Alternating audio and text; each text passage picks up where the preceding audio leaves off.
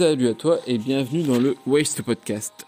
Ici, on reçoit des athlètes, des professionnels de la santé ou encore des coachs. On revient sur leur parcours, leur vision de la préparation physique, comment améliorer notre quotidien. Mais je t'en dis pas plus et je te laisse découvrir tout de suite notre invité du jour. Et c'est bon, on est parti. Alors du coup, je te redis bonjour en live cette fois-ci. Et comme le veut la tradition dans le podcast, je vais te demander de te présenter un peu comme si je te croisais demain sur la route du coup, parce que t'en fais beaucoup apparemment. Et je te demande qui t'es et qui tu fais et qu'est-ce que tu fais dans la vie. Ok, bah du coup moi c'est David Julien, je suis coach sportif dans le CrossFit, aussi en haltérophilie et en personal training. Je fais de la programmation du coup pour tout ce qui est CrossFit. Tu as pu le voir avec le podcast qu'on avait fait avec Sean. Et puis voilà, en gros, c'est ça. J'ai 28 ans et voilà. Ok, bon, on va revenir sur ton parcours. Alors, qu'est-ce qui t'a amené à faire tout ça ? Donc, dans un premier temps, pour revenir à la base, ce serait ton premier souvenir en lien avec le sport ? Oh, ça doit dater. Je devais être très jeune, franchement. En plus, comme j'écoutais tes podcasts dernièrement, j'ai cogité là-dessus, mais... Non, franchement, ça doit... Quand j'étais jeune, je faisais déjà beaucoup de foot. Et les premières fois, je pense que c'est après une séance de foot qui a dû durer 2 heures dans un club. Mm-hmm. Je devais avoir 10 ans, un truc comme ça. Et je crois que je me suis endormi en rentrant chez moi. Je me suis posé sur l'assiette et j'ai dû dormir dans l'assiette. Ah ouais. T'as joué à haut niveau en foot ou c'était juste du loisir ? Ouais, après. Pas du tout. Alors là, pas du tout. Non, j'étais très très... J'étais jeune, j'ai dû m'arrêter à 13-14 ans. Après, je suis passé dans les sports de combat parce que j'étais dans la génération où ça commençait un peu à se battre pendant les matchs à partir de 14 ans. Donc... T'as pris les devants. Donc, j'ai préféré partir aux sports de combat et tout, je trouvais ça plus cool. Ok. Mais ouais, non, il y a ça. Et après, si on peut parler de tout ce qui est CrossFit, forcément, il y a la première séance. Mm-hmm. Moi, la première séance, je l'ai fait dans une salle de muscu, parce que je me suis mis à la muscu après pendant les sports de combat. Et c'était le 27, 21, 15, 9, je crois, burpees, c'est un open. Burpee thruster, non ? C'est ça ?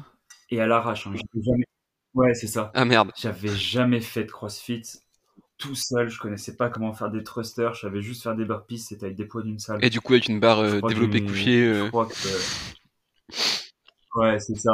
Des barres développées couchées, gros poids bien dur qui bouge pas, tu peux pas dropper. 40 kilos, parce que forcément, moi, j'ai vu que s'il y avait écrit 40 kilos, donc j'ai mis 40 kilos. Truc très stupide. Et ouais, franchement, je vais ramasser ma vie. Je crois que j'ai dû mettre une demi-heure à faire un WOD comme ça. Okay. Et pourquoi tu t'es lancé là-dedans ? Pourquoi Enfin, parce que de base, sur le papier, tu vois ça, t'as pas forcément envie de le faire ? Bah, j'ai toujours aimé tout ce qui était challenge, me challenger, me mettre un peu dans le mal. Après, après le foot, j'étais passé dans les sports de combat. On faisait pas mal de préparation physique, on va dire en quelque sorte. C'était quoi comme sport de combat ? Pour tout ce qui est compétition. J'ai fait boxe thaïlandaise et jiu-jitsu brésilien. Je faisais surtout de la compétition en jiu-jitsu brésilien. D'accord. Où j'ai pu aller au championnat de France. Ah ouais, quand même. C'était cool ça. Oh, en ceinture blanche et bleue, mais après, bon, ça reste... du bas niveau. Et pourquoi t'as arrêté ? Franchement, c'était mes premières. Je suis rentré dans l'armée. Ah. J'ai passé quelques années dans l'armée. Mm-hmm. Ouais. Donc du coup, j'ai dû arrêter tout ce qui était entraînement, sport de combat et forcément le boulot à l'armée, c'est autre chose. Ah ouais, forcément. Mais ouais, non, franchement, c'était cool. Mon premier souvenir, par contre, en compétition, mm-hmm. c'était en jiu-jitsu brésilien.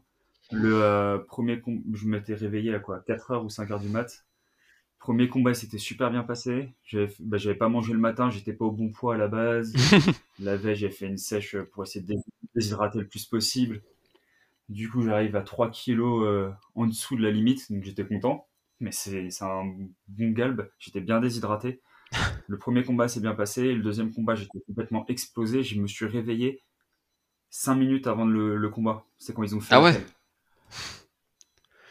Ouais, je suis arrivé, je me suis fait démonter la bouche. Franchement, j'avais encore la tête dans le coltard, je m'étais pas échauffé et on avait notre entraîneur qui était en train de coacher d'autres mondes en même temps, il était un peu partout. Et c'était l'un des athlètes qui m'a dit « Vas-y, viens, c'est à toi, c'est à toi ». J'ai fait « Wow ». Ah super. Je suis arrivé, je suis monté sur le tatami. Le mec m'a pris, il m'a renversé, c'était terminé. T'es reparti sur le coucher. Je crois que le combat durait 30 secondes. Ouais. Mais franchement, c'est formateur. Et du coup, après, au niveau du CrossFit, ça... j'ai retrouvé un peu les mêmes trucs où t'es un peu en concurrence avec les autres, où c'est un peu la guerre, mais c'est aussi une guerre contre soi, tu vois. Ouais, c'est ça, c'est... Le sport de combat, forcément, bah, tu rentres dans quelqu'un, voilà, c'est pas pareil. Ouais, la différence, c'est qu'en sport de combat, si tu prends une pause, là t'es puni tout de suite, quoi. CrossFit, tu seras puni après quand t'auras le résultat du WOD. Mais... C'est mort.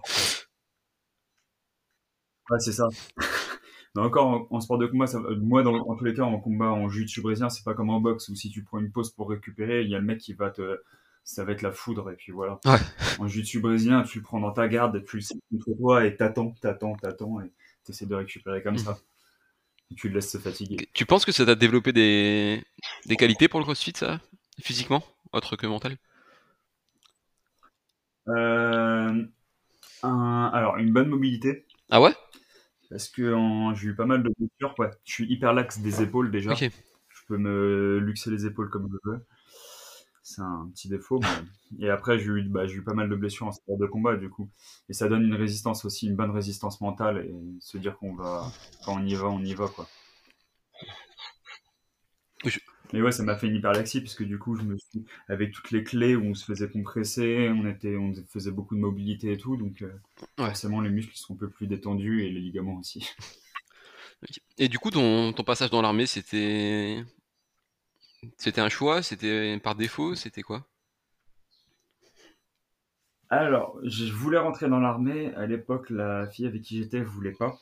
C'est la petite histoire. Mes parents voulaient que je continue mes études, donc j'étais en BTS. La fille avec qui j'étais, je ne voulais pas. Donc je me suis dit, allez, je vais essayer de rentrer dans la police. Donc je suis resté jusqu'aux entretiens. Mm-hmm. J'ai fait les concours, j'ai fait les entretiens. Et aux entretiens, ils m'ont dit, vous n'êtes pas motivé. Je leur ai dit, bah, écoutez, c'est parfait, merci beaucoup, je vais rentrer dans l'armée. Ah ouais. Bonne journée. Vous m'avez donné la raison de rentrer dans l'armée, j'attendais que ça. Du coup, bah, je suis parti dans l'armée. Franchement, c'est une super expérience de vie, après. T'as fait combien de temps, l'armée? Forcément, j'ai quitté, c'est pas pour rien, mais j'ai fait 5 ans, en gros. D'accord. Et... J'ai fait mes 5 ans, j'étais dans l'infanterie, après je suis rentré dans un groupe commando, un type GCP, GCM, mais dans l'infanterie, pas forcément chez les parachutistes ou les montagnes. Maintenant, je crois que ça va changer de nom, mais ça s'appelle une SAED.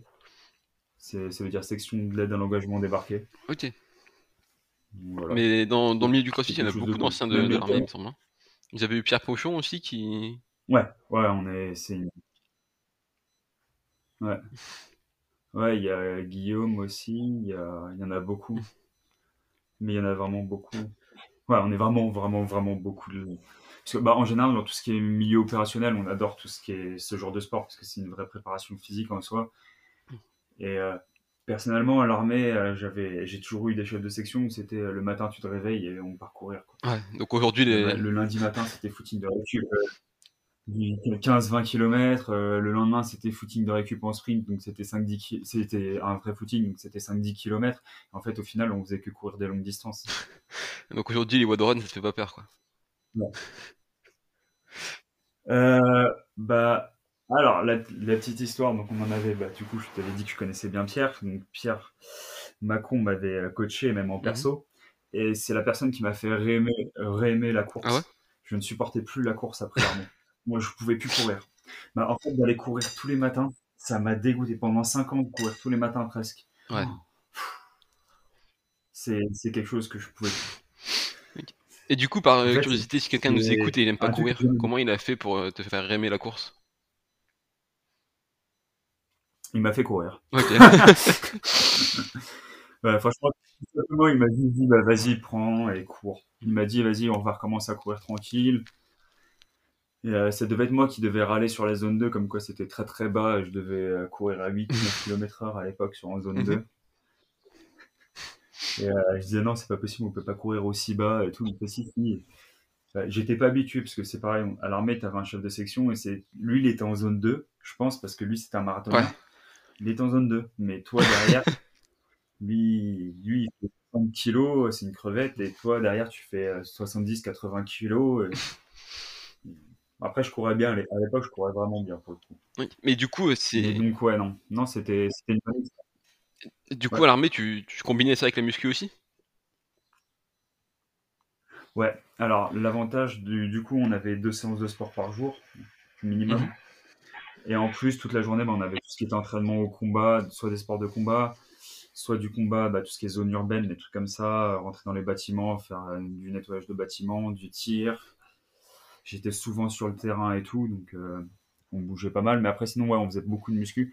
On avait tous pris Cross-Ups, le bouquin, pour faire du poids de corps. C'était que du poids de corps, mais ça marchait bien. Du coup, ça nous faisait travailler notre endurance.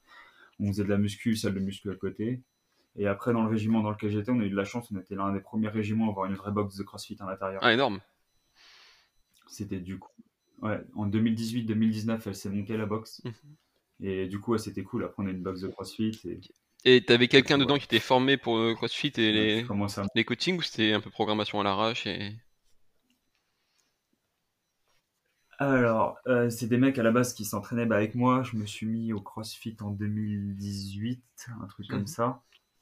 Et on était dans la même box de CrossFit. Du coup, ils ont essayé de voir avec le CSA de l'armée. Donc, c'est ceux qui s'occupent de c'est l'association de l'armée qui s'occupe pour tous les sports.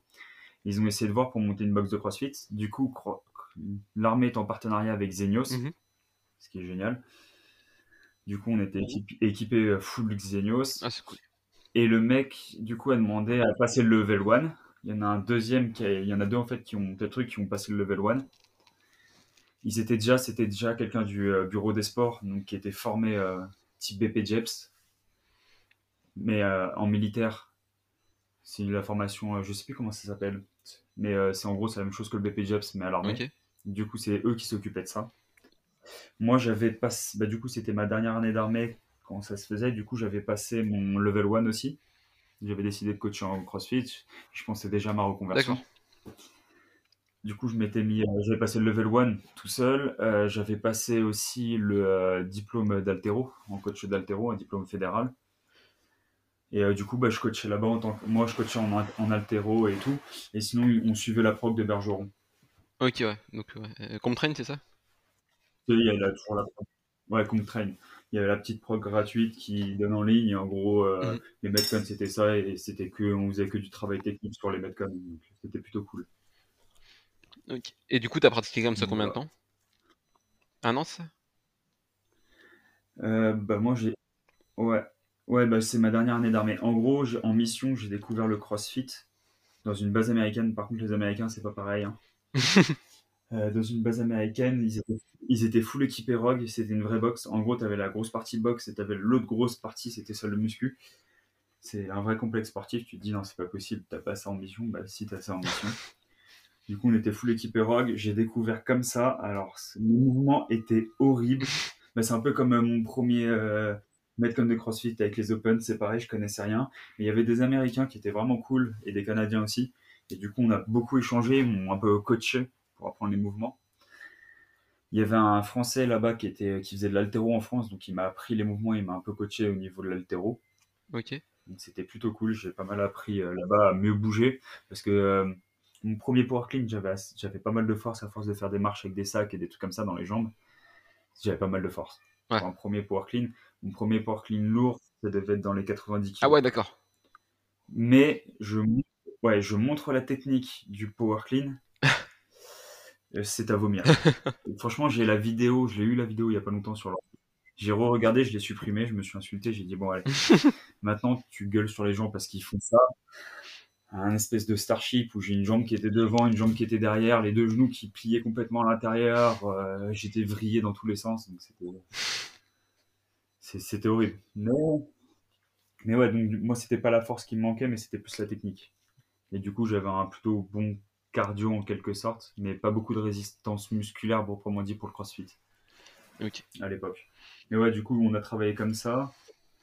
Moi, j'ai toujours bougé au niveau des programmations. Je prenais des programmations en fonction des box où j'étais. Ah, parce que ouais, du coup, tu voyageais de box en box. Ouais, du coup, je m'entraînais entre Paris, quand je rentrais parce que je suis de la région parisienne à la base, et en Auvergne, et je suivais les deux programmations des box. des gens qui sont, avec qui je m'entraînais, de mes partenaires d'entraînement. Donc à Paris, c'était Pirate Programme qu'ils avaient. Et en bas, c'était Iris Comple. Donc je peux te dire que c'était pas du tout bon. À un moment, j'ai pété une case, j'ai décidé du coup de créer Galix Program. Okay. Quand j'étais encore à l'armée, j'avais juste mon level 1 et mon BP. Et j'ai fait les pires erreurs qui existent. Et du coup, c'est quoi ces pires erreurs ? Je me suis pris pour Rich Froning, en fait. Ah, volume plus. Je me suis dit, vas-y, je vais faire le rôle. Ouais. Ouais, j'étais habitué au volume. Donc, ce que je te disais, je courais le matin. Je courais tout le temps, tous les matins. Alors, avant que je me mette à faire ma programmation et tout, que je sois un petit peu plus libre au niveau de l'armée, je courais le matin. Je fais des entraînements, donc soit en combat, soit des sports de combat l'après-midi, soit du tir, du ci, du ça. Bon, on faisait toujours beaucoup de trucs. Et le soir, j'allais au crossfit. Je me tapais 2 heures de crossfit. Donc, niveau volume d'entraînement, je pense déjà, j'étais un peu dans l'excès. Et en plus, j'imagine que à l'armée, je suis pas sûr, mais niveau sommeil et alimentation, c'est pas forcément ce qui est au top. Alors, pour déplaire à mes supérieurs, l'alimentation, quand on était au régiment, je mangeais le matin, midi et soir dans ma chambre, et avec tout ce qu'il y a avec. Par contre, je passais ma vie à bouffer des Twix. On avait des Twix en vente à la Popote, c'est espèce de petit truc qu'on peut s'acheter dans chaque compagnie, où on peut s'acheter des canettes à boire et des trucs à manger. Donc dès qu'il y avait des croque-monsieur, je mangeais des croque-monsieur. Dès qu'il y avait des Twix, des trucs comme ça, je les mangeais. C'était une horreur. Franchement, niveau nutrition, c'était vraiment très très moche. Très mauvaises habitudes et tout, mais ça me permettait de tenir après. Ouais. Et ouais, donc ce que j'ai fait après, donc quand j'étais à la fin, mes derniers mois, j'étais plus tranquille. Donc c'est là où je me suis dit, vas-y, je vais lancer ma programmation que je vendais pas. Hein. C'était juste pour moi, je testais des trucs. Je m'entraînais matin, midi et soir. Donc voilà. Après, du coup, j'ai quitté l'armée. Je suis arrivé en région parisienne pour passer mon BP et tout. Et là, je me suis dit, là, j'ai rejoint Pirate Programme, cette fois à 100%. Et j'ai eu la bonne idée de me dire, à l'armée, je m'entraînais tant d'heures par jour. Là, je quitte l'armée. En plus, c'était l'off-saison donc, de Pirates. Donc, soit tu avais la partie crossfit, soit tu avais la partie force, soit tu avais la partie cardio. Okay. Et je m'étais dit, vas-y, j'ai l'habitude de faire un gros volume, donc je vais faire tous les blocs. Je vais tout faire. Et là, tu te dis, non, en fait, non. Et au bout d'un moment, je me suis pété la clavicule, je me suis explosé les poignets. Ah ouais, d'accord, il y a un moment où ça pétait quand même. C'était juste avant les confinements. Ouais, c'était en 2009, ouais, ça a bien pété. Quand j'ai une clavicule qui est ressortie et qui était... j'ai toujours une énorme boule. Et je pouvais plus faire de clean, je pouvais plus faire de mouvement d'overhead. Il y a une vidéo de qualification, c'était pour les Montpellier 2019 ou 2020. Les Montpellier Strozan. Et là, il y a une vidéo où je mets un t-shirt en boule pour protéger ma clavicule parce qu'elle venait de péter. Ah, elle a pété en plein WOD. Et ouais, et après je devais faire des HSPU, mais les HSPU c'était impossible et on me voit mettre de la glace. Ah ouais, quand même.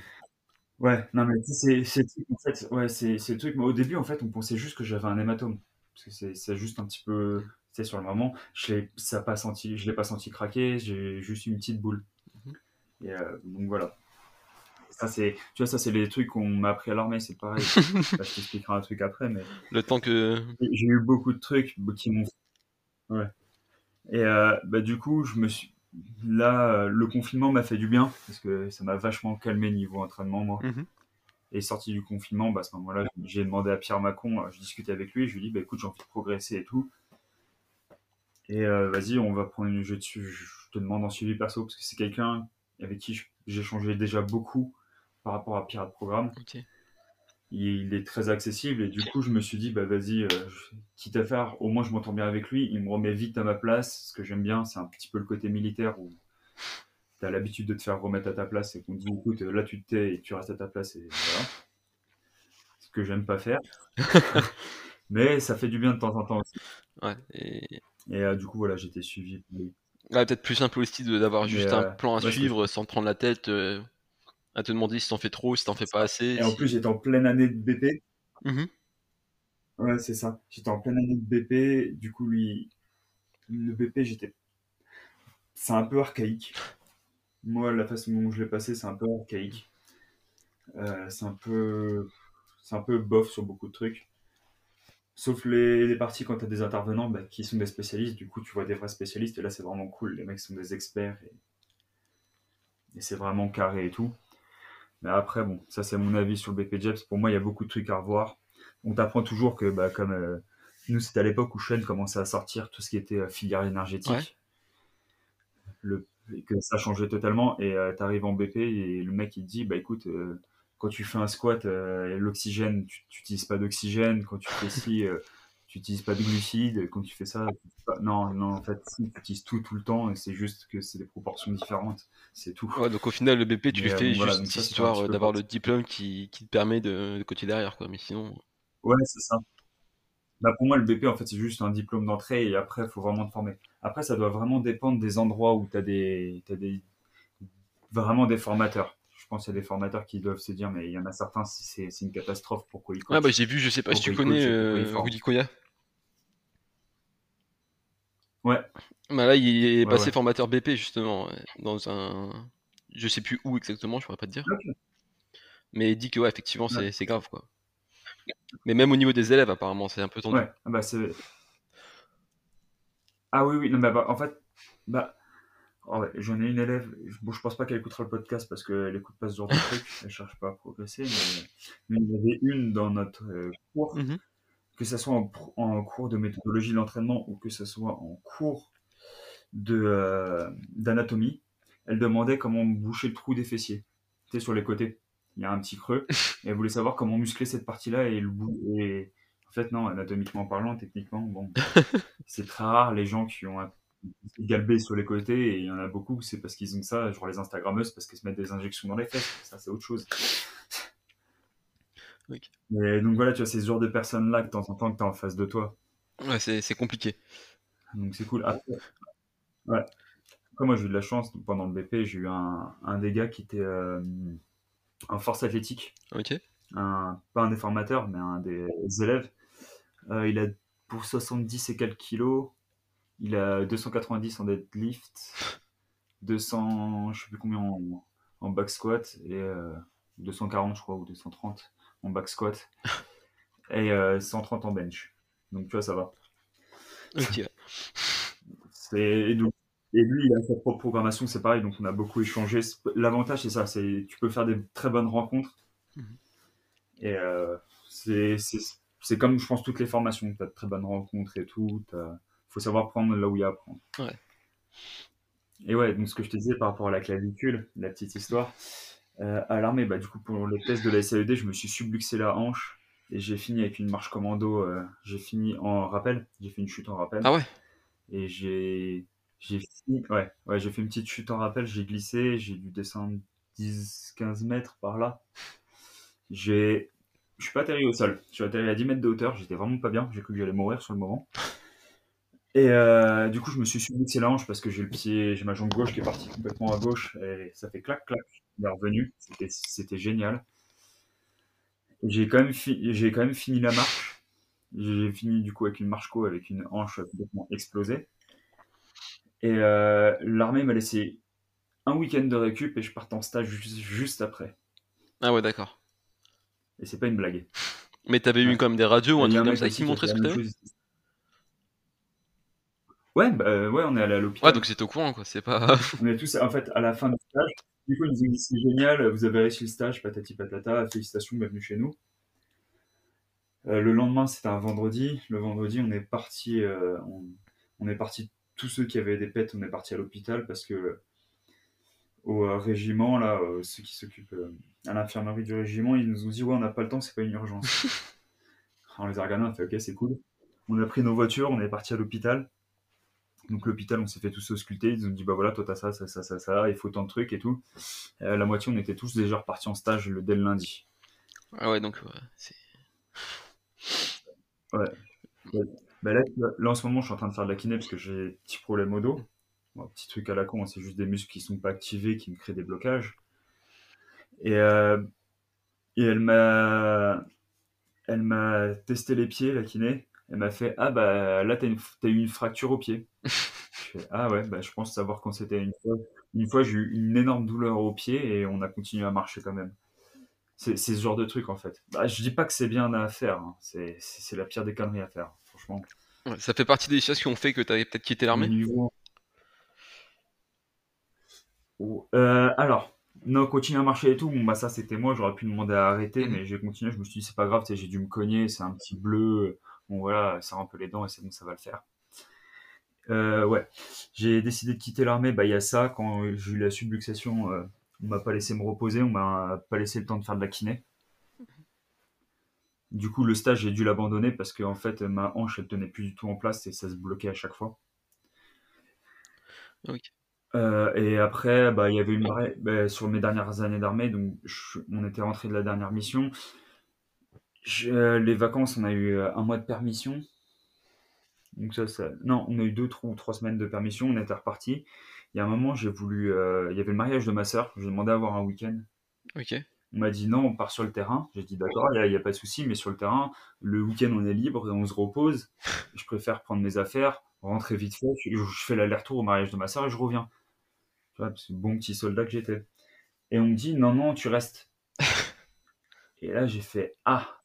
Et après, il me regarde dans les yeux, il fait de toute façon, c'est pas ton mariage. Et j'ai fait, ok. Toujours plus. C'est quand même ma sœur. Genre ouais, genre j'ai des membres de ma famille que j'ai pas pu enterrer parce que j'étais en mission, donc oui, j'aimerais bien pouvoir là aller au mariage de ma sœur, tu vois. C'est du coup avec quelqu'un, on avait discuté, un de mes supérieurs, il m'a dit bah vas-y, mets-toi en arrêt maladie parce que là ils font que te baiser la gueule, parce que ça faisait un moment qu'on me baisait la gueule. Dès que je demandais un week-end, bah, par exemple pour le level 1, on me mettait de garde, pour les formations d'altéro, on me mettait de garde. Du coup, à chaque fois, je négociais pour avoir des remplacements, des ci, des ça. Du coup, bah, comme je me faisais remplacer par quelqu'un, il me baisait encore plus. Ouais, ils se vengent de l'autre côté, et c'est sans fin. Hein. Donc, à la fin. Ouais. Ouais, parce que j'avais décidé de quitter l'armée. En fait, on m'avait proposé d'aller à Saint-Mexan, et je leur ai dit non, parce que j'étais militaire du rang, et je leur ai dit non, je ne vais pas à Saint-Mexan, en fait, je décide de partir. J'arrête. Et dès que je leur ai dit ça, le vent a tourné, ils étaient.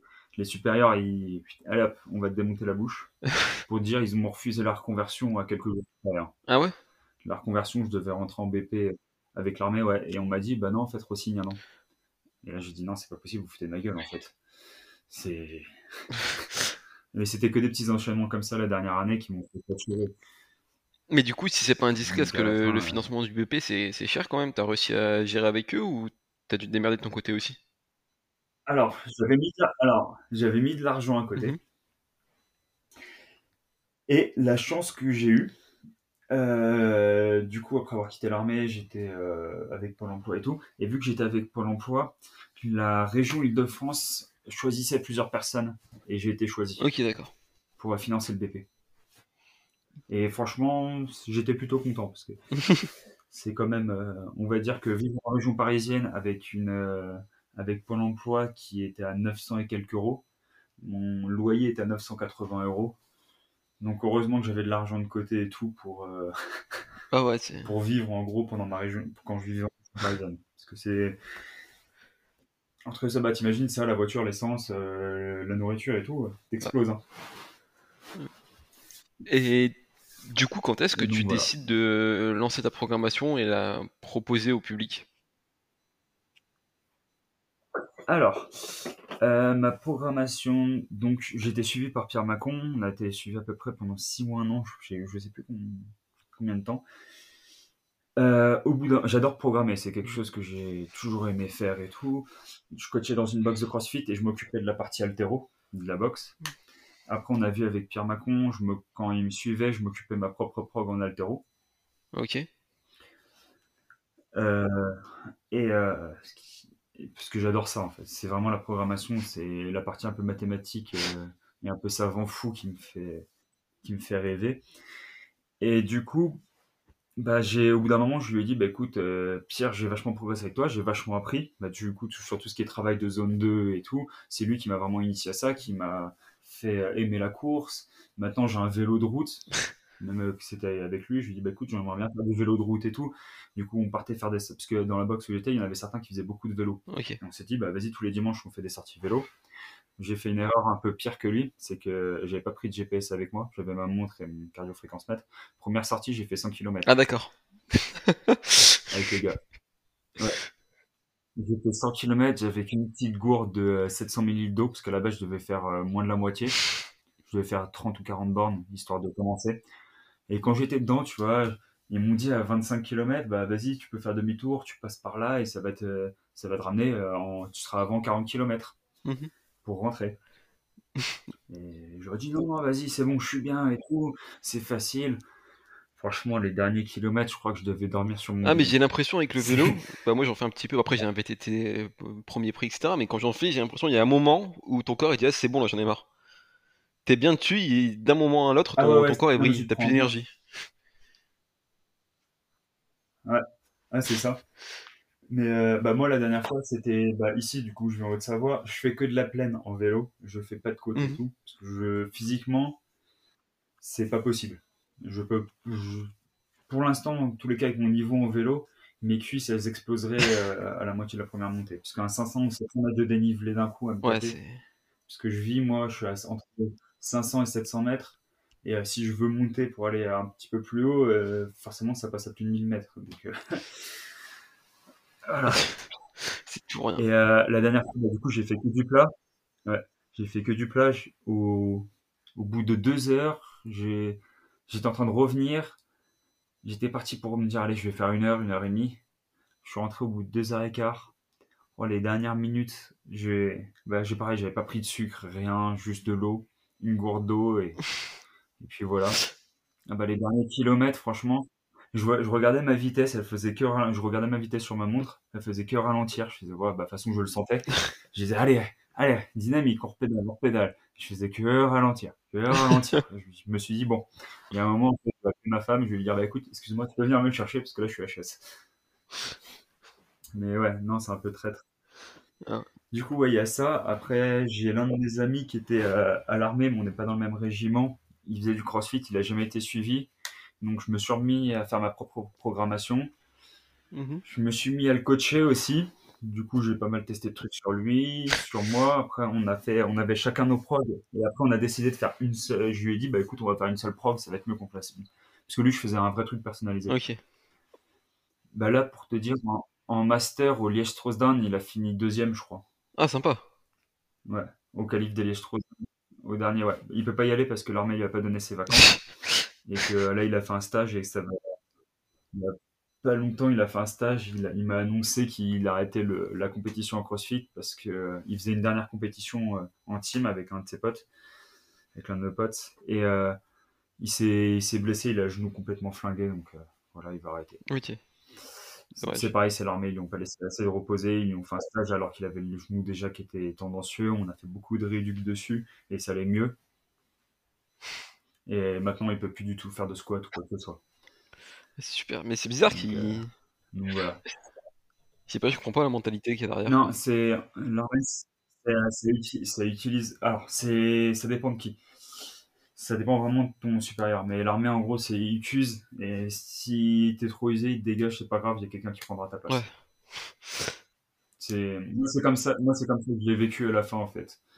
C'est qu'ils en ont rien à foutre que tu récupères et tout. Ils vont te dire, ouais, faut que tu récupères, t'as 2 jours. Ouais, mais j'ai le genou pété. Ouais, mais t'as 2 jours.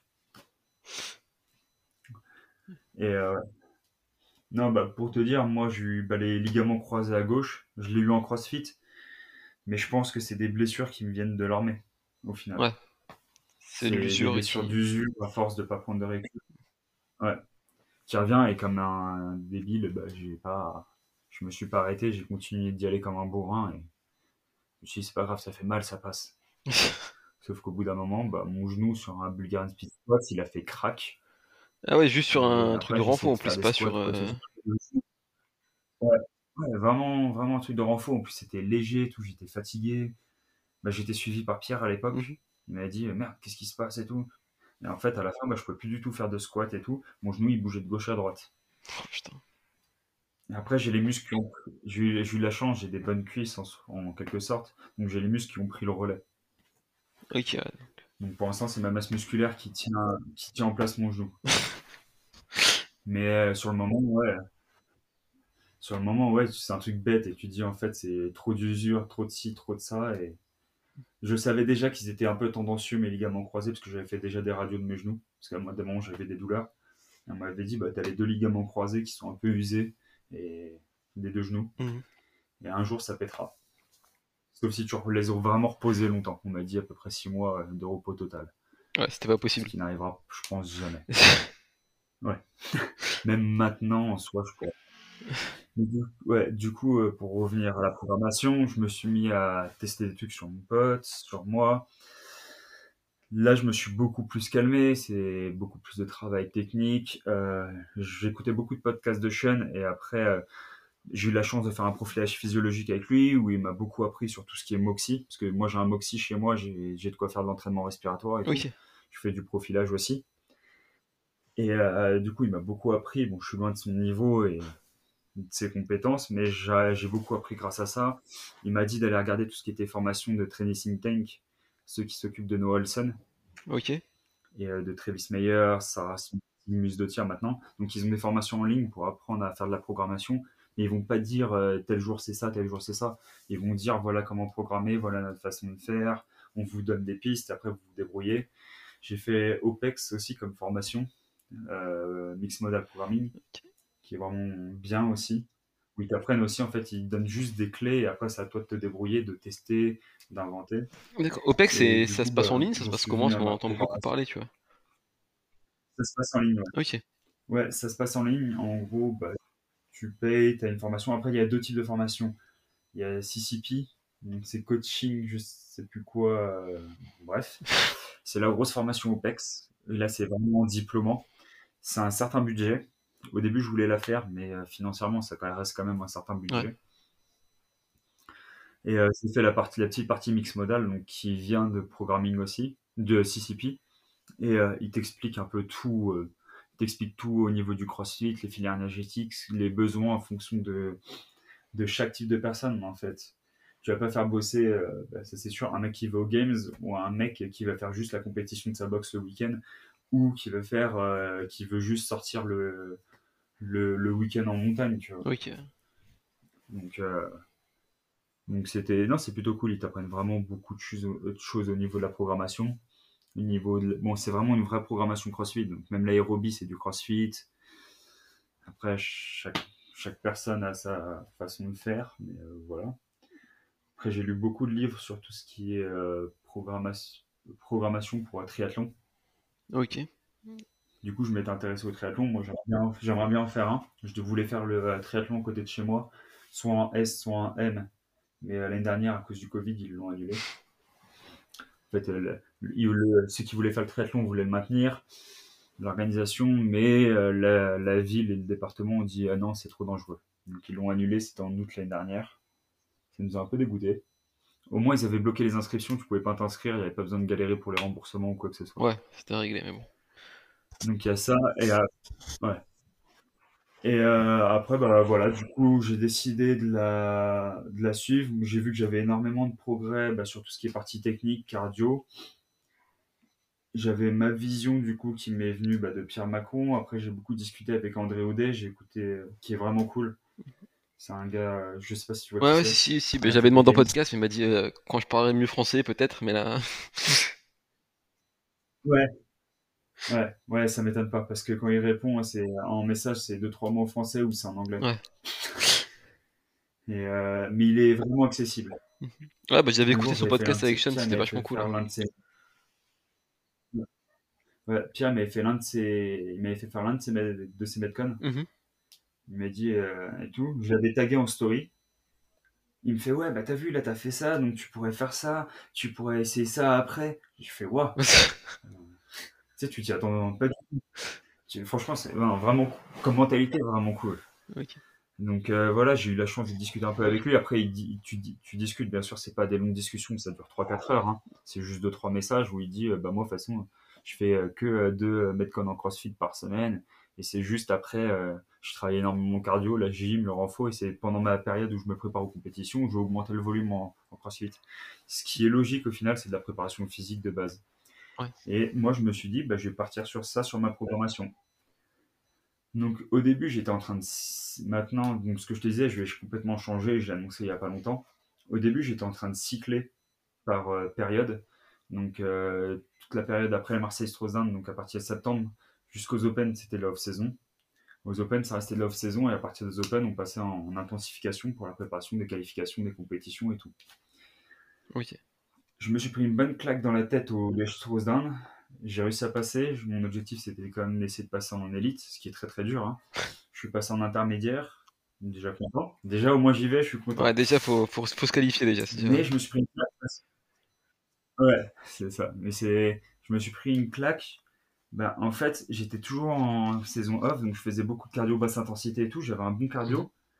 Mais au moment où il fallait faire un snatch, burpees box jump over de 10 à 1, j'étais pas du tout habitué à la haute intensité, donc la première fois j'ai vomi, la deuxième fois j'ai crampé, et la troisième fois j'ai pas mangé, j'ai bien bu avant pour essayer de passer le truc, et voilà, j'ai dû le faire 3 fois parce que j'ai loupé, je m'arrêtais en plein milieu quoi. Au bout des 8 reps, je m'arrêtais parce que j'en pouvais plus, et mon corps en fait n'était pas capable d'avoir cette haute intensité. Donc j'étais en train de réfléchir à partir de là, et j'ai décidé de faire une programmation maintenant où tu as les trucs de base, qui sont un peu en type hors saison, où c'est du travail technique en haltéro, du renforcement en force, travail technique en gym, et après il y a tous les blocs additionnels, où il y a du cardio haute intensité, des metcons en crossfit, et en gros chacun avec énormément de conseils et de... pourront choisir le moment en fait où ils veulent passer en intensification et en pic de forme. Et après voilà, pour en fait que ça soit une programmation générale mais personnalisée en quelque sorte. Mon objectif c'est vraiment que les gens aient que ce soit le plus personnalisé possible. Donc même au niveau des renforts, c'est en fonction de chacun, en fonction des déficits et tout, que ce soit en force, en haut du corps, bas du corps ou en devant, en poussée ou en tirage, tu vois, que ça soit vertical, horizontal et tout. J'essaie d'équilibrer le plus possible, comme ça ils peuvent bien progresser à long terme et pas avoir de déséquilibre physiologique. Moi je sais que j'ai beaucoup de force en poussée, par exemple en tirage horizontal, j'ai moins de force en poussée verticale, mais par contre j'ai plus de résistance. Pas de résistance, mais j'ai plus de musculature en poussée qu'en tirage. C'est quelque chose de très bizarre. On n'arrive pas à comprendre, mais mon corps est plus développé vers l'avant, en haut du corps avant, alors que je déteste travailler les pecs, le développé couché, les trucs comme ça.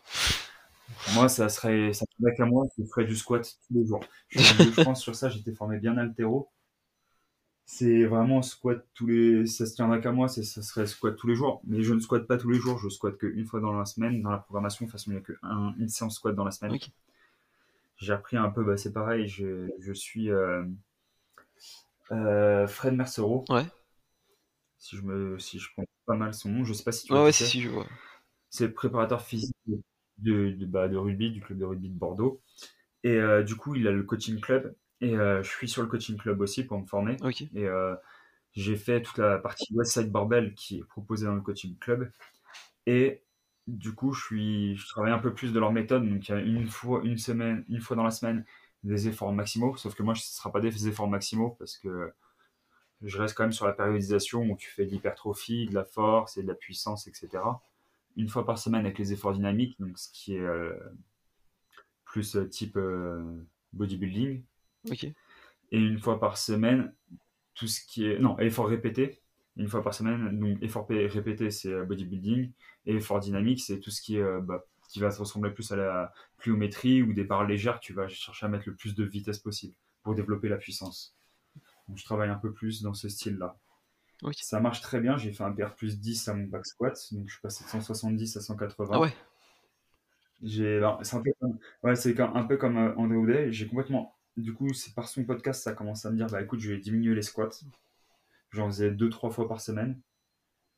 Et j'ai décidé de diminuer les squats. Et là, d'un coup, lui, il a dit il est passé à 200 grâce à ça. Je me suis dit vas-y. T'es qui, toi ? Tu testes ce que font les autres. Et puis voilà. Et du coup, mon squat a vachement augmenté. En fait, mon squat a vachement augmenté. En gros, pour moi, j'avais juste moins de fatigue dans les jambes.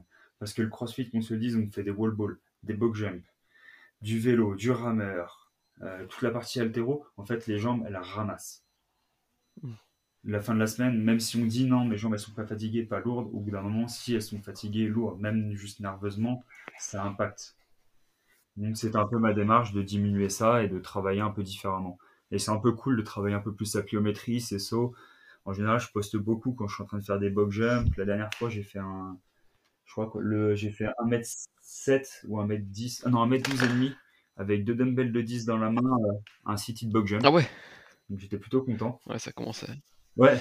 Bah, du coup, je suis devenu pas mal. Par contre, j'arrive pas à dépasser les 1m20 en box jump de base. Juste en me tenant debout à sauter, je dépasse pas les 1m20. C'est quoi, c'est de l'appréhension ou... J'ai une vidéo très drôle. Non, la dernière fois, j'ai une vidéo où en fait, je suis passé de 1m20 à 1m35. Okay. Parce que c'était en pied, là, en foot. Pas en foot, mais c'était en inch. Et j'avais pas fait gaffe. Donc, je coach en Suisse aussi, donc c'était en inch. Du coup, je monte, et j'avais pas fait gaffe, en fait. J'étais déjà à 1m20 et je me suis dit, c'est pas si haut que ça, tu vois. J'ai voulu sauter, bah, mes pieds sont directement pris dans la box, j'ai fait un vol plané en arrière, et après, je me suis dit, bah, vas-y, je vais convertir.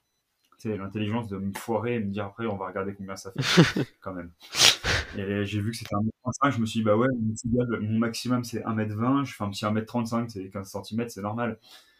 C'est comme si en back squat je passais 180, je mettais 210, tu vois, c'est normal.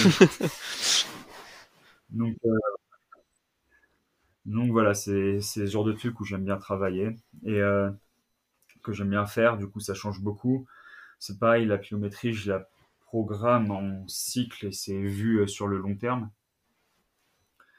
parce qu'on va pas arriver, je vais pas leur dire de faire un drop de 50 cm et de rebondir directement sur l'autre box qui est en face à plus d'un mètre parce que leur musculature et leur articulation sont pas prêtes à retransmettre de l'énergie qu'ils vont encaisser en tombant. Donc j'apprends déjà à transmettre l'énergie, après j'apprends à encaisser l'énergie et après on va faire les deux. Ah, okay. Donc là pour ceux qui... Si j'ai de mes athlètes qui m'écoutent, le prochain cycle, vous allez encaisser l'énergie, ça va être sympa. Mais du coup, voilà, en gros, c'est ça. Okay. Je sais pas si j'ai... Ah ouais, si. Après, je fais... J'ai des EMOM, bah, t'as dû le voir, du coup, sur le podcast de Sean. J'ai un EMOM 40 minutes. Ah ouais, non, à l'époque, je faisais des AMRAP 4 minutes et 1 minute de récup, un truc comme ça, je crois. Ok. J'alterne en fonction des moments, soit ça peut être des AMRAP 4 minutes et 1 minute de récup, ou entre 3 et 5 minutes, 1 minute de récup, et ça pendant 40 à 50 minutes. Mais du coup, ça t'apprend à vraiment gérer ton pace, ou soit je fais des EMOM 40 minutes. Okay. Ça vient de Matt Fraser, c'est pareil, Matt Fraser fait ça, il disait que c'est l'un des meilleurs trucs pour développer son cardio, sa résistance et tout, et ça marche vraiment bien. Après, tout ce qui est gym, pour que ça soit vraiment personnalisé, c'est comme en haltéro, je travaille avec des pourcentages. Mmh. Dans ma prog, tout est en pourcentage, sauf certains jours.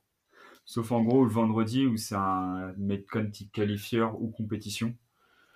Et donc là, c'est forcément des poids. Bah, si tu es en élite, le poids c'est élite. Si tu es en RX, le poids c'est RX. Okay. Et tu as des standards de base, et puis voilà. Okay. Comme ça, on le travaille un peu. Bah, j'ai écouté hier le podcast de Mathieu Dubreucq où il disait c'est bien travailler l'haltéro avec des pourcentages pendant les metcon, mais il faudrait pas faire ça tout le temps parce que tu dois être prêt à tout. Et là-dessus, je suis d'accord avec lui. C'est pour ça que les moments où je cherche à développer vraiment tout ce qui est endurance musculaire et aérobie, sur des trucs longs de 40 minutes où tu bouffes beaucoup de reps, ça va être avec un pourcentage. Et tandis que là où ça va être un vrai metcon où ils vont devoir taper dedans, ça va être des vraies charges qu'on va retrouver en compétition, donc 80, 90 ou des trucs comme ça. Ok. Et du coup, pour revenir sur les EMOM longs, etc., ça c'est le travail de zone 2, c'est bien ça ? Alors, non. Là, tu vas plus te retrouver vers... Ouais, non, t'inquiète. Non, alors moi, ma zone 2, j'en ai fait du coup, pareil, sur le truc de chaîne, il avait vu, c'était des départs toutes les 45 secondes, 15 secondes de récup, 45 secondes on, 15 secondes off, pendant 36-39 minutes. L'objectif c'était vraiment là, c'était travailler sur des mouvements simples en crossfit avec un truc à l'achat, avec un truc avec une charge mais légère. En général c'était dumbbell ou kettlebell, mais je crois élite, je mettais 16 au niveau de la kettlebell, donc pour dire que c'est vraiment léger, hein, ouais. Pour des kettlebell snatch, des trucs comme ça, mais qui te font des kettlebell snatch à plus de 40, donc ça va, pour eux c'est assez léger. Et c'était que des trucs cardio, mais il devait rester en zone 2, maximum début de la zone 3. Ça, je l'ai arrêté. Maintenant, le travail en zone 2, c'est vraiment du travail en zone 2 pure. 60 à 40 minutes 30 à 60 minutes où tu vas faire juste de l'ergo tranquille, courir tranquille et tout. Vraiment, vraiment posé. Et sinon, l'EMOM que j'ai de 40 minutes qui se trouve le mardi en ce moment, c'est vraiment du travail au seuil. Donc c'est pareil, tu as des niveaux, je mets certains niveaux, je mets des pourcentages en gym, certains nombres de reps. Bah, si tu as envie, le dernier, c'était par exemple en RX, en homme, c'était EMOM 40 minutes, 17 caloros, 8 Devil Press ou double dumbbell, 35% de bar muscle up. Okay. Et 10 mètres de Regional Lunges. Oui, qui est super. Donc ça pendant 40 minutes. Ouais, et t'as une minute de récup. Donc tu vois que tu montes vite. Tu montes vite en intensité. Ouais. Donc, ton cœur il monte vite, t'es content d'arriver à une minute de... Normalement, les 3-4 premiers tours, ça se passe bien. Et à partir du 4e tour, si t'as bien géré ton intensité, là ça commence à taper. Okay. Et ouais, je peux dire que moi, j'ai bien senti au 4e tour que ça tapait bien. J'avais dormi 3-4 heures dans la nuit en plus, comme je coach en Suisse, et je me lève à 4 heures du mat pour aller coacher, à 6 heures. Donc,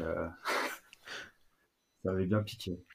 Mais donc voilà, c'est plus du travail au seuil, donc forcément, c'est un cardio haut, ça développe beaucoup ton endurance et savoir te mettre dans le mal et à long terme, et ça t'apprend à gérer ton pace. Parce que si tu pars en sprint dès le début, ouais. Par exemple, les 17 caloros, ça se fait en 40 secondes, ça se fait à 1005 à peu près, 1003, 1005. Et si tu pars à 2002, 2003, bah forcément, tu as peut-être un gros mur dans la tête.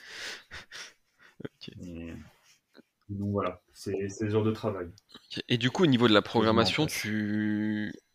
Après, tu avais expliqué, c'est un peu individualisé, donc c'est compliqué à répondre comme ça, mais ouais. Tu gères sur aussi 3 jours de travail, un jour de récup actif, 2 jours de travail, un jour de récup complet, ou tu fais autrement tu... Alors... ouais, alors moi c'est 2 jours de travail, 1 jour de récupération active, 3 jours de travail. Oui. Je suis parti sur les cycles où pour moi c'est comme ça. Donc après les gens, donc je le place lundi, mardi les 2 premiers jours parce qu'en général les gens s'entraînent comme ça. Mercredi on récup active, jeudi, vendredi, samedi. Après les gens s'ils veulent faire la séance du jeudi, le mercredi c'est possible. Mais en général après les mômes de 40 minutes, le lendemain t'as pas vraiment envie de te taper une séance. Moi, je sais que personnellement, devoir me taper une séance de deadlift après le lendemain d'une séance où j'ai fait 40 minutes pas à fond, mais à bonne intensité, en EMOM, me taper de l'haltéro, du deadlift et en faire d'autres trucs, j'ai un peu de mal. Sachant que le jeudi, en ce moment, c'est des fractionnés sur l'assaut bike, tu vois. Ouais, donc ouais. Donc, tu sais, t'as envie de te dire, si je me repose quand même un jour, je relâche un peu et après je repars. Ce truc-là me vient de plusieurs athlètes avec qui je discutais et qui disaient qu'en fait, eux, ils s'entraînent les jours les plus durs. Donc, moi, c'est jeudi, vendredi, samedi. Sont les jours où ils font de la compétition. Donc, normalement, c'est vendredi, samedi, dimanche. Ils se reposent le lundi complet. Ils font mardi, mercredi et jeudi récup active. En gros, c'est ça. Ok, pour garder le rythme de la compétition. Bah, fin de semaine où tu mets l'intensité, quoi. Ouais, c'est ça. Ouais, et bah ça, c'est... ouais, OPEX dit la même chose. En gros, OPEX dit bah, les meilleurs compétiteurs s'entraînent sur les jours où ils vont faire de la compétition, et leurs jours où ils font de la compétition, c'est des jours durs. Comme ça, leur corps et leur mental est déjà habitué à faire quelque chose de dur ces jours-là. Si tous les jours, ton dimanche, en gros, pour eux, si tous les jours, ton dimanche, c'est ton jour de repos, psychologiquement, tu seras pas prêt à te mettre une vraie cartouche le dimanche et à y aller à fond. Okay. Après, je suis d'accord et pas d'accord avec eux. Mais ça se tient en soi. Mais après, faut aussi penser que tu sacrifies. Là, c'est là où ça vient. C'est là où on voit la différence entre les gros athlètes et les autres. C'est qu'eux, du coup, ils sacrifient leur dimanche, ils sacrifient tout. Et c'est là où tu as une grosse part de sacrifice. Ouais, il faut voir aussi à côté de la vie de famille, etc. C'est ça. Et pour toi, jour de repos complet, c'est jour de repos complet ou c'est négociable ? Il y a moyen de faire des petites activités à basse intensité, de la zone 2 par exemple, ou quelque chose comme ça ? Alors, moi, par exemple, ici, à chaque fois, parce que je coach dans 2 box, du coup, je coach en Suisse et je coach aussi en France. Et en France, ils sont morts de rire parce qu'à chaque fois, mes jours de repos, je pars marcher en montagne. Avec ma copine, on aime beaucoup marcher. Donc, on se tape des dénivelés en montagne, des trucs comme ça. Mais après, je ne vais pas me chercher à me mettre dans le mal. Après, bien sûr, ça dépend de la météo. Ouais. Et ça dépend aussi de mon état physique. Si je sens que je suis vraiment à bout, Et ça, je tiens à le dire pour n'importe quel athlète, si vous êtes vraiment à bout, même si vous avez une compétition qui est proche, arrêtez de bloquer psychologiquement en vous disant « faut que je m'entraîne, lui il s'entraîne, regarde sur Instagram, on s'en fiche ». Ton corps, c'est ton corps. Le jour où il te dit « j'ai besoin de récupérer », récupère. Et en général, c'est déjà trop tard. Mmh. Donc maintenant, j'écoute beaucoup plus mon corps aussi en soi. Donc si j'ai besoin de récupérer, faire qu'une séance, parce que je fais 2 séances par jour. Hein. Si j'ai besoin de faire qu'une séance par jour, je ne ferai qu'une séance par jour. Oui. Et ça dépend aussi des impératifs de la vie. Hein. Ok, oui. Mais et je sais pas si j'ai répondu à la question. Du coup, juste une petite dernière question sur la programmation. Toi, par rapport à tes débuts et maintenant, qu'est-ce qui a le plus changé ? J'ai entendu tout à l'heure que tu disais que, par exemple, tu ne mettais pas des WOD de tous les jours, en dehors des périodes d'approche de compétition. Ouais. Pour toi, par exemple, WOD 2 ou 3 fois par semaine, c'est suffisant, quoi. Ouais, bah si c'est bien. Alors, c'est pareil, on discute avec d'autres mondes. Pour moi, ouais, ce qui a changé en soi, je vais juste dire ce qui a changé, après je vais revenir là-dessus. Ce qui a changé, c'est que maintenant, je mets plus de renfo, je mets du cardio basse intensité, alors qu'avant, je mettais presque que de la haute intensité. Je me butais, je me faisais une séance de crossfit, je faisais de l'endurance de force. En haltérophilie, après je me faisais une séance de crossfit et après je me faisais une séance de cardio haute intensité. Le truc qui n'a aucun sens en fait, tu fais de haute intensité, de haute intensité, de haute intensité et au final on sait très bien que là, au bout d'un moment, peut-être une journée tu arrives à tenir ça, 2 jours, 3 jours et au final c'est plus de la vraie haute intensité, c'est de l'intensité relative. Tu le ressentiras comme de la haute intensité mais de ton potentiel ce sera plus de la vraie haute intensité. Ok. Donc c'est pour ça que ça a changé. Maintenant, c'est plus j'ai rajouté beaucoup plus de travail technique, beaucoup plus de cardio à basse intensité. Et après, ceux qui veulent mettre... Au début, je ne voulais pas, et maintenant, je l'ai remis. Je l'ai remis pour le prochain cycle. Ceux qui veulent mettre des blocs de crossfit purs, parce que j'en connais énormément qui en ont besoin, tous les jours, bah... il y en aura, mais après, je vais mettre énormément de consignes et tout. L'objectif, c'est qu'il y ait beaucoup de consignes pour vraiment contrôler les gens. Par exemple, celui que je coachais, là, qui est au niveau des Lièges, qui a fait les Lièges, mon pote, tous les jours, il me disait « tiens, j'ai fait le WOD de la boxe, j'ai fait ça en plus. » Il avait une programmation à peu près de 2 heures par jour. En gros, c'était établi sur ça. Et je rajoutais des WOD de crossfit en plus. Ok. Tu vois, c'est le genre de gens... J'étais comme ça avant, donc je peux rien dire. Mais le jour où je l'ai vraiment calmé, bah, il a fait des PR sur toutes ses barres, il se sentait 10 fois plus à l'aise au squat et tout, donc, ce qui est normal. Et ouais, pour moi, 2 jours de crossfit, ça, 2 mètres-cam dans la semaine, en tous les cas en off-saison ou en général, sauf le dernier mois avant la compétition, où là tu vas accentuer sur les mètres-cam, parce que tu as besoin de travailler cette endurance musculaire et cette fatigue, et ça va vraiment te mettre dans le mal pour créer le plus d'adaptation possible avec les derniers jours de récup. Parce que normalement, tu sais, et les derniers jours de récup, normalement, tu augmentes ta dose de glucides, comme ça, tu as plus de glycogène dans le corps, ton corps récupère plus vite et tu te reposes plus, donc tu as un pic de forme qui est incroyable au niveau des compétitions. Mais sinon, ça sert à rien, parce qu'en fait, au final, tu vas chercher à te mettre une cartouche le lundi, le mardi, le mercredi, le jeudi, le vendredi et le samedi. Au final, tu mets des cartouches partout. C'est comme il y en a beaucoup qui font des triangles de micro-salauds. Leur jour de récup le jeudi en récup active, c'est fractionné 10 fois 400 mètres au run, des fractionnés, des... En fait, non, c'est pas de la récup active. La récup active, c'est aller marcher, respirer, faire du yoga, je sais pas, faire de la méditation, prendre l'air, faire autre chose que du crossfit. Il y a juste pour l'impact mental. Moi, je sais que personnellement, me mettre des WOD tous les jours dans la gueule et me dire que le jeudi, le vendredi, je vais me remettre des WOD dans la gueule, à la fin, j'en peux plus. Tu sais, j'ai plus envie d'y aller. Et si tu commences à plus avoir envie d'y aller, en fait, tu vas pas te donner. Donc, l'objectif, c'est que ça reste quand même du plaisir. Et que tu dises, bah vas-y, quand j'y vais, quoi. Ouais. Ouais, bah, j'avais entendu une image comme ça où le mec disait que le crossfit, c'était le... Moi, j'ai déjà dit plusieurs fois sur le podcast, mais c'était le seul... sport, on faisait de la compétition tous les jours. Il disait en foot, on fait pas des matchs de foot tous les jours. Des jours, on va travailler avec la technique. Quoi. C'est ça. Bah, c'est ça. Là, tu regardes, c'est les dans tous les autres sports en haltérophilie, ils sont à 60-70% toute l'année. Et c'est juste au moment des compétitions, mais ils remontent à 80, 90, 95, 96. Et après, bah, le jour de la compétition, ils essaient de monter à 100% ou même 105%. On ne sait pas. Ou déjà, en tous les cas, passer leurs 90 en compétition. Ouais. ce qui est déjà une belle perte, parce que c'est une pression mentale qui est horrible. Les triathlètes, c'est pareil. Il y a énormément de sports, c'est pareil. Et Matt Fraser, il l'a dit dans l'un de ses podcasts, celui qui aura la plus longue off-saison sera le meilleur.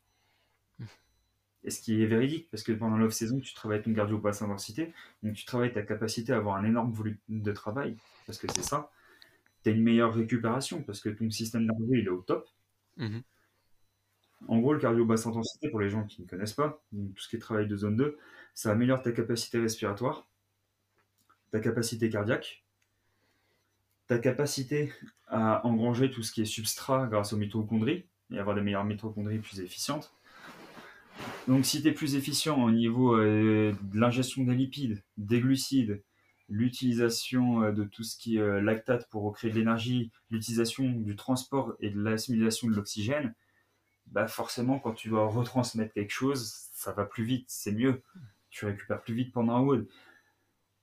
C'est à la place de, par exemple, de prendre entre deux snatchs, de prendre 5 minutes de récup, bah, ça se trouve, tu prendras que 2 ou 3 minutes, peut-être une minute. Et au final, tu pourras enquiller comme ça. Non, mais c'est vrai. Et c'est quelque chose à travailler. Pareil, tu travailles ta gym, donc ta gym en technique ou ton haltéro en technique. Si tu es efficient en technique, de base, tu pourras mieux le retransmettre. Si tu as un énorme cardio, tu es efficient en technique, bah forcément, au pourcentage, tu pourras tenir plus longtemps, forcément. Moi, ça me paraît logique. Ah ouais, tout à fait. Après qu'on me dise que non, je veux bien qu'on me l'explique, mais... Okay. Mais donc voilà, c'est ça ma méthode, ma vision de la chose. Ok, bon bah si tu veux, on va attaquer les questions de la fin, comme ça on terminera à temps normalement. Ouais. Moi je pense que tu les connais déjà, mais ouais, je te les rappelle.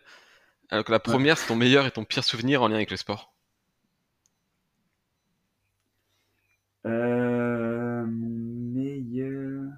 Mon pire souvenir, c'est qualification des Marseille-Strozan de l'année dernière. Ok, sur quel WOD? Première fois que c'était un WOD. Ouais, c'était DU handstand walk et dumbbell snatch. Ok. Faut savoir que tout ce qui est handstand, c'est une plaie pour moi. C'est une plaie. Je me débrouille maintenant, je commence à beaucoup travailler. Bah, de toute façon, ça s'est vu cette année sur le WOD des French, sur les SPU, c'est pareil. Je me suis mis une telle pression mentale tout seul que je me suis bloqué tout seul. Je me suis mis un stress et je me suis verrouillé totalement. Mais sur l'instant wall, donc je fais un plutôt bon score, j'étais content. Normalement, du coup, ça faisait une bonne performance et j'aurais pu passer. C'était sur le handstand walk. Je publie la vidéo sur Instagram. Marseille gentiment me répond. Ils me font par contre, t'as oublié que c'est les pieds qui passent derrière la ligne. Il n'y a pas que les mains. Et un clin d'œil, il faut lire les standards. J'ai mal lu les standards. Ah merde. Bah, ça arrive à beaucoup, je crois, ça. Hein. Après, j'ai voulu refaire le... Ouais, ça, il y en a beaucoup. Bah, du coup, je me suis mis à refaire le WOD. Mm-hmm. Je m'arrêtais, mes mains s'arrêtaient à 20-30 cm de la ligne. Et à chaque fois. Donc, je recommençais le palier, c'était 20-30 cm de la ligne. Et j'arrivais plus à valider les mètres de handstand walk. C'était une horreur. C'est comme, moi, je sais que j'ai aussi un blocage sur la HSPU. Bah, ça s'est vu au Marseille l'année dernière, ça s'est vu au French cette année. J'ai beaucoup d'HSPU, quand je suis en WOD, je suis en détente, ça va. Mais comme je sais qu'à chaque compétition, je forme mes qualifs à cause des HSPU, ben j'ai un blocage psychologique et du coup, je me verrouille et je suis raide. Je suis pas relâché. Okay. Et au Marseille, la dernière, ça s'est vu. Je crois que j'ai bouffé tout le WOD en 2-2 et les HSPU, je crois que j'ai mis 3 fois plus de temps que ce que je mets. Et là, cette année, c'est pareil pour les French. Tu penses que c'est à cause de ton problème à clavicule qui fait que tu appréhendes un peu plus maintenant? Non. Alors... non, du tout, j'ai toujours été mauvais sur HSPU. D'accord. En fait, moi j'étais le bourrin, je l'ai passé facile en cycle.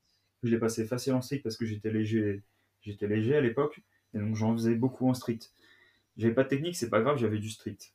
Donc moi c'était comme ça. Et après j'ai voulu apprendre la technique, et du coup je m'étais dit, bah vas-y, maintenant focus-toi sur la technique. Et au bout d'un moment, avec le stress, la fatigue, et tu sais que c'est un mouvement où t'as du mal. Et t'es là, allez, vas-y, tu vas le réussir, panique pas, stresse pas. Et en fait, t'es déjà en train de stresser, t'es en train de te stresser. Ouais.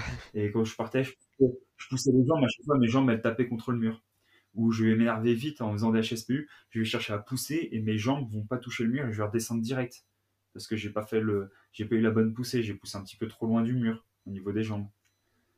Et c'est que des trucs comme ça, et du coup, tu t'énerves, tu te bloques et après, tu sais que t'es verrouillé. Ok. Et du coup, le meilleur souvenir ? Ouais, il y a ça. Je suis en train de réfléchir. Bah franchement, il y a quand j'ai aussi les 100 mètres, les 100 km en vélo. Ouais. Parce que mentalement, je me suis dit, c'est pas possible. Mais après, je me suis dit, ça, j'avais l'habitude avec l'armée, les lignes marches. Il y a mon 1RM squat clean où j'étais tellement heureux ce jour-là. Ah ouais. C'était en compétition ou... Ah ouais, je pense que les gens... Non, c'était en entraînement comme ça. Ok. Non, en compétition, il y a quoi ? Non. Ah si, en compétition, il y avait une compétition, on était avec un de mes potes. On avait explosé des mecs qui étaient dans le top 20 français sur un WOD. C'était juste sur un WOD, hein, mais on était content de les avoir explosés. C'était bike-yard et run. T'avais du bike-yard, toujours 30K bike-yard à faire en sprint. Après, t'enchaînais sur air runner, max de distance dans le temps restant. Tu ne voyais pas la distance. Hein. Tu voyais pas la distance sur le bike-yard. Tu voyais pas le temps ni la distance. Ah ouais, d'accord, c'est du pur. Tu savais juste que tu partais, ils te disaient stop. Ok. Ouais, et bah en fait, bah du coup, tu sais que genre, c'était 3 minutes ou 4 minutes, un truc comme ça. Et tu sais qu'en fait, dans tous les cas, tu pars en sprint parce que tu sais pas le temps que tu vas mettre, tu sais pas où t'en es dans les cales. Donc tu vas comme un bourrin. Et franchement, t'es vraiment dans le mal. Cette compétition-là, j'ai fini à 4 pattes sur tous les WOD. C'est simple, j'étais à 4 pattes sur tous les WOD et j'étais vraiment pas bien. Mais ça forge. Ok. La question suivante, du coup, c'est si demain on t'appelle pour créer un seul WOD, pour tester l'ensemble des qualités mentales et physiques d'un athlète. C'est quoi le WOD de David ? Ouais. Ça sera un WOD... Alors moi j'hésite, tu vois, je suis en train de deux trucs. J'ai le côté psychologique où on a l'armée, où on faisait des longues marches. Et un style genre on te dépose à un endroit, tu sais pas où t'es. On te dit juste, bah vas-y, t'as un mec, t'arrives à un endroit, bah vas-y, c'est par là. Et à chaque tous les temps de kilomètres, bah vas-y, tout droit, genre c'est un truc bête, mais c'est que du tout droit sur le chemin. Et à chaque bifurcation, t'as un mec qui est là pour dire, bah vas-y, c'est tout droit par là maintenant. Tu vois, avec un bon sac lourd et trucs comme ça. J'ai entendu, c'était Mathieu Dubreucq qui disait, lui, il aimerait bien un truc dans ce style-là, avec de la course, avec des Murph, pas des Murph, mais des petits Isabelle, Diane, des trucs comme ça à l'intérieur, ça peut être pas mal, ça. Je me suis dit, c'est quand même bien salaud.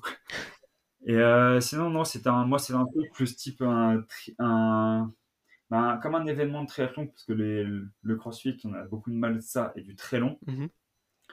Mais sauf avec des WOD de cross, par exemple, c'est je sais pas, un Alpha Ironman divisé en 5 tours. Et premier truc avant de partir, t'as un mini WOD de CrossFit à faire. Ça peut être n'importe quoi là, avec genre un ring dips squat clean, genre un truc dégueulasse. Ring dips squat clean. Après ils partent sur la nage, ils font la course, le vélo, ils ressortent du vélo, ils font en gros une boucle, ils ressortent du vélo, ils reviennent, ils ont un nouveau WOD à faire. Et ainsi de suite. Ah, mais ce serait terrible une épreuve comme ça. Leur capacité en crossfit et en endurance. Hein ? Ce serait terrible une épreuve comme ça. Franchement, c'est un truc organisé ça. Désolé. Ouais. Bah, moi, j'ai beaucoup d'idées sales comme ça. Je sais que si je fais une compétition, ça va être sale. Ou même un truc qui est bête.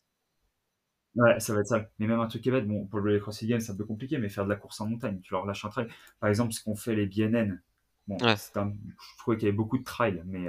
De lâcher des trails, mais ça calme tout le monde. Et c'est là où tu vois si l'athlète est complet ou pas, parce que le mec il a l'habitude, ok, t'as l'habitude de bouffer des grosses barres, des WOD avec des thrusters à 60, t'es fort sur les ergots, t'es pas mauvais sur le run, mais là quand tu vas te taper 200-300 mètres de dénivelé déjà de base et dès le début, ça va te faire bizarre. Ah, ça change de 400 mètres de run dans un WOD. Les gens vont être cramés. Ah ouais, ça change du 400 mètres de run autour de la boxe, sur du plat, sur du béton. Ouais. Ok. Et donc voilà, ouais, non, ça sera un WOD comme ça. Okay. Du coup, la question suivante, c'est si t'as, toi, une astuce, quelque chose que tu fais au quotidien qui améliore un peu ta qualité de vie, tes performances, une routine que t'as mis en place. Ouais. Dormir. Non, je dirais ça, c'est dormir. Que Sean m'a dit, ça. Et, depuis... Ouais, mais en fait, ça, c'est la base. Bah, moi, par exemple, je le vis en ce moment. Bah, du coup, je me lève à 4h. Moi, je me lève à 4h du mat 2 fois par semaine. Et je rentre à 23h. Et je m'entraîne quand même 2 fois par jour et tout. J'essaie de caler des siestes. Quand je dors 4-5 heures, ben, je sais qu'hier, normalement, c'était un fractionné à l'assaut bike. Ben, j'ai fait de la zone 2 parce que je sais que physiquement, même si j'ai fait quelques petits trucs d'endurance de force, j'étais pas capable de faire un fractionné à l'assaut bike à haute intensité où tu as juste une envie de vomir, et à la fin de ces fractionnés-là, moi, j'ai envie de dormir, en fait. Je savais qu'en dormant 5 heures, non, je pouvais pas. Donc, ouais, il faut essayer de dormir. Ok, bah, normalement, on est de nouveau reparti. Donc, je te dis merci d'avoir accepté de reprendre parce qu'il y a eu une petite coupe. Hein. Ici, c'est avec donc plaisir. Pour reprendre la question, si tu avais un conseil à donner en général, un conseil de vie pour améliorer le quotidien des gens, quelque chose que toi tu fais au quotidien. Bah, comme j'avais dit, c'est dormir. Le meilleur conseil en soi, c'est dormir. Essayer d'avoir un sommeil de bonne qualité, avec toutes les phases de sommeil, que ce soit profond, paradoxal et tout. D'être vraiment bien à ce niveau-là, c'est le meilleur moyen de récupérer. Faut pas oublier que le sommeil profond, c'est là où on a le plus d'hormones de croissance, donc ce qui nous permet de récupérer, juste un petit truc comme ça. Et après, de toute façon, il y a déjà Sean qui en avait parlé du sommeil. Hein. T'as une routine, toi, de sommeil ? Et ouais, j'essaie de pas utiliser mon portable après une certaine heure. Je dis bien j'essaye, parce qu'on est toujours tenté, on a toujours un petit message. En plus, maintenant, avec tout ce qui est montre connectée, donc... t'es allongé dans ton lit, tu vois que t'as un message d'un de tes clients ou d'un ami, donc t'as envie de répondre directement. Mais c'est ça, et essayer de dormir assez tôt si possible. Avant 23h, même avant 22h, ce serait l'idéal.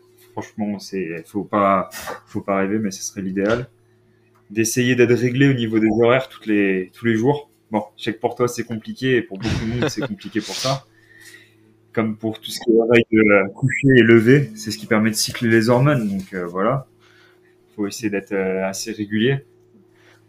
Et sinon, après, moi je dirais niveau nutrition, aussi un autre conseil niveau nutrition, pas question de nutrition en termes de quantité et tout, même s'il y a beaucoup de gens au terme de toute la quantité qu'ils mangent, il faudrait revoir, mais c'est surtout en termes de qualité.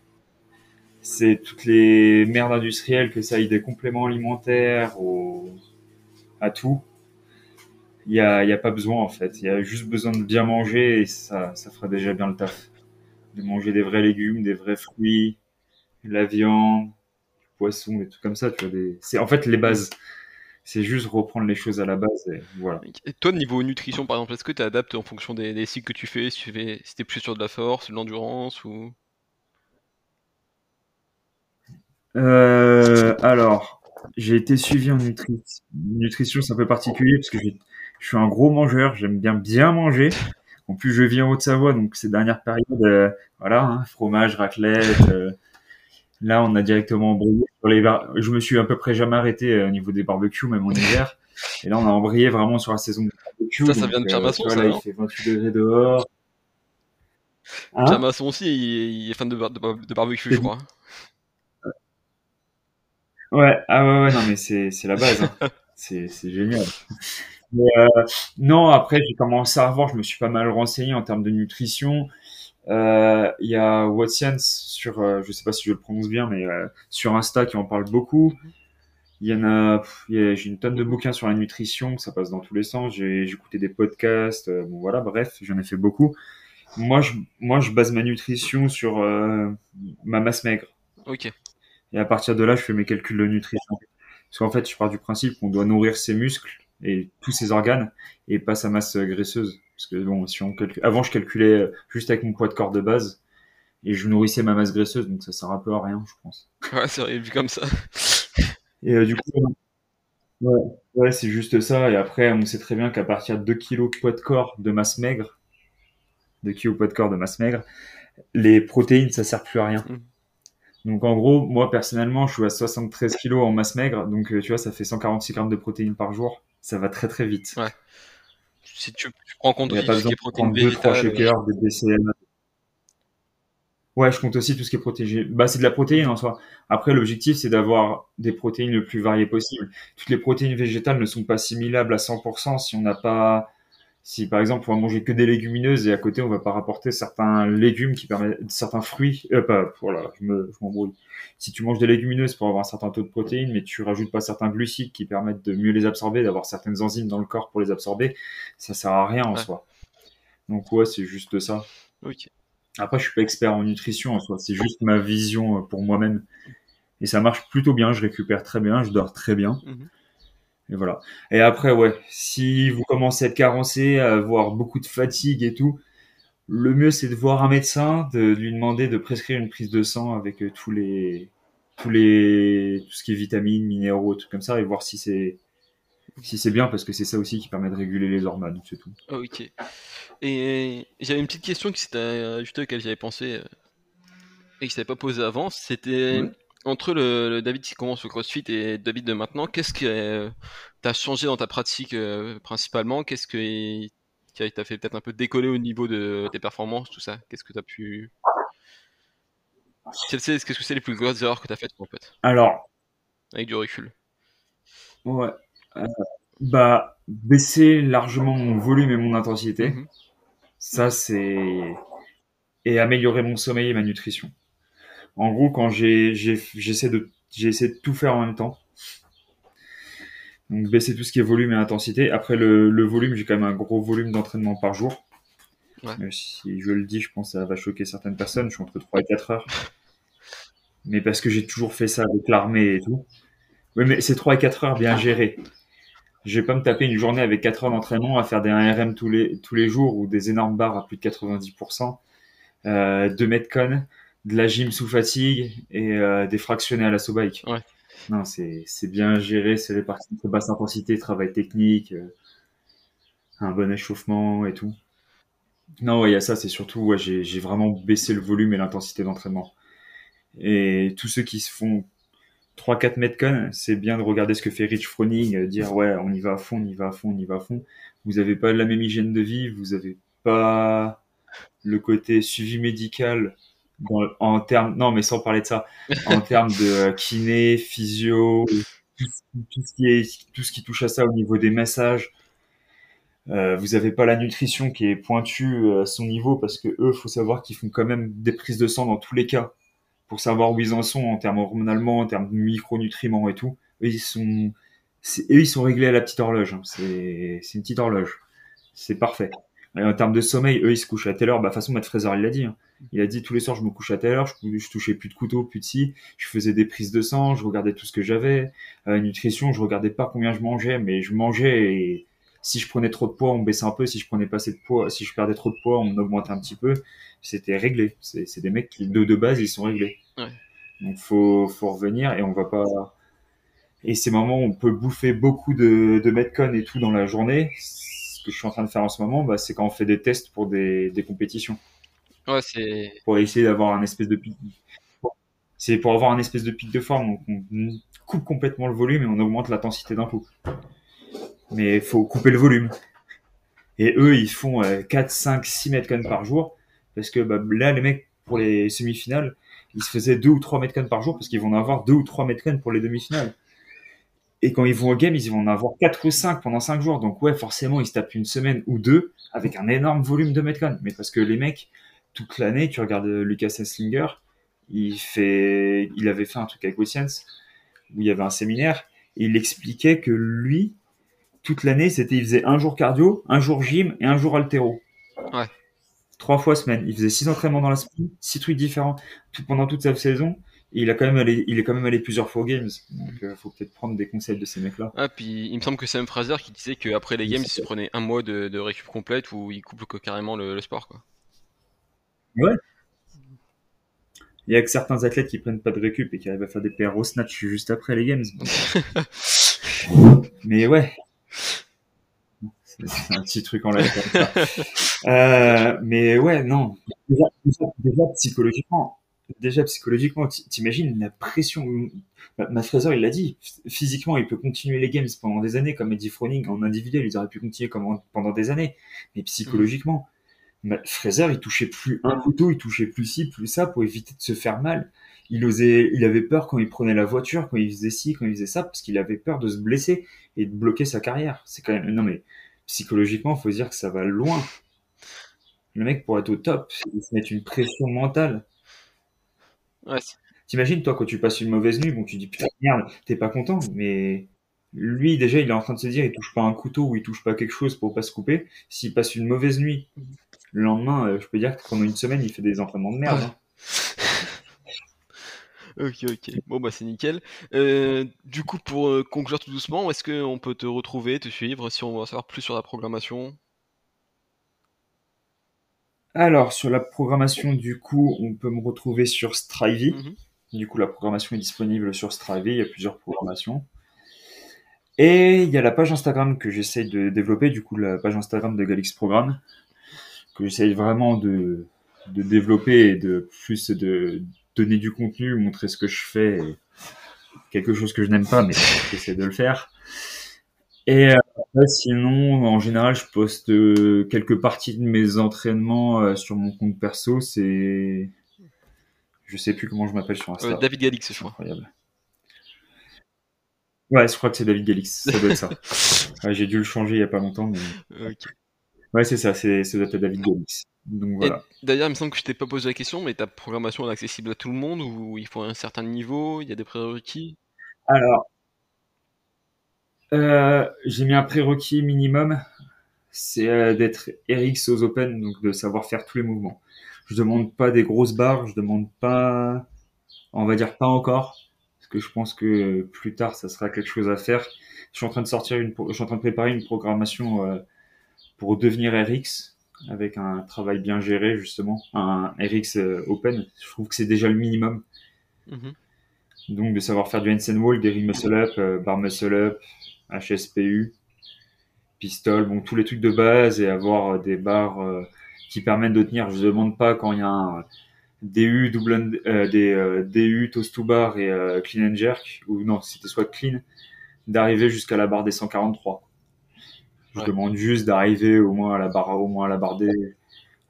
passer la barre des 80, atteindre la barre des 100, mais c'est vraiment en fait avoir les mouvements, parce que le manque de force, après, ça se gère en travail. C'est surtout au niveau technique. Ouais, déjà avoir les savoir faire les mouvements, quoi, savoir faire du crossfit. Ouais, c'est ça. Pour moi, c'est la base, en fait. Déjà, suivre une compétition, normalement, on ne devrait pas en avoir autant qui en suivent, à mon avis. Ouais. C'est vraiment... Déjà, il faut connaître, savoir bien bouger, savoir s'entraîner tout seul. Et ce qui est déjà compliqué. Hein. D'ailleurs, j'en profite vu que du coup on a repris podcast un peu à zéro, j'en profite pour poser d'autres questions. Pour quelqu'un qui commencerait le CrossFit, toi tu conseillerais quoi au niveau programmation pour un bon début? Suivre la prog de sa box. Après c'est pareil, moi j'ai un avis très particulier sur les prog des box. Je trouve qu'il manque beaucoup de renfaux. En gros, il y en a beaucoup trop qui n'arrivent pas à faire des stricts pull-up, des stricts HSPU, et il faudrait travailler renfo plutôt que leur dire tout le temps tu fais des keeping pull-up avec élastique.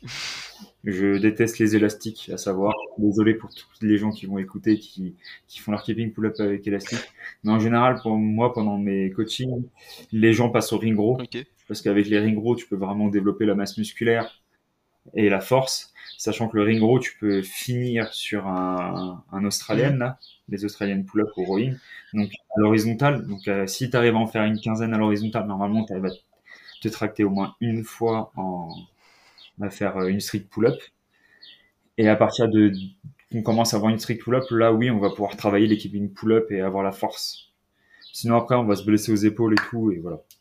Mais ouais, donc du coup, c'est juste bosser là-dessus. Okay. Genre avoir une prog, suivre la prog de la boxe.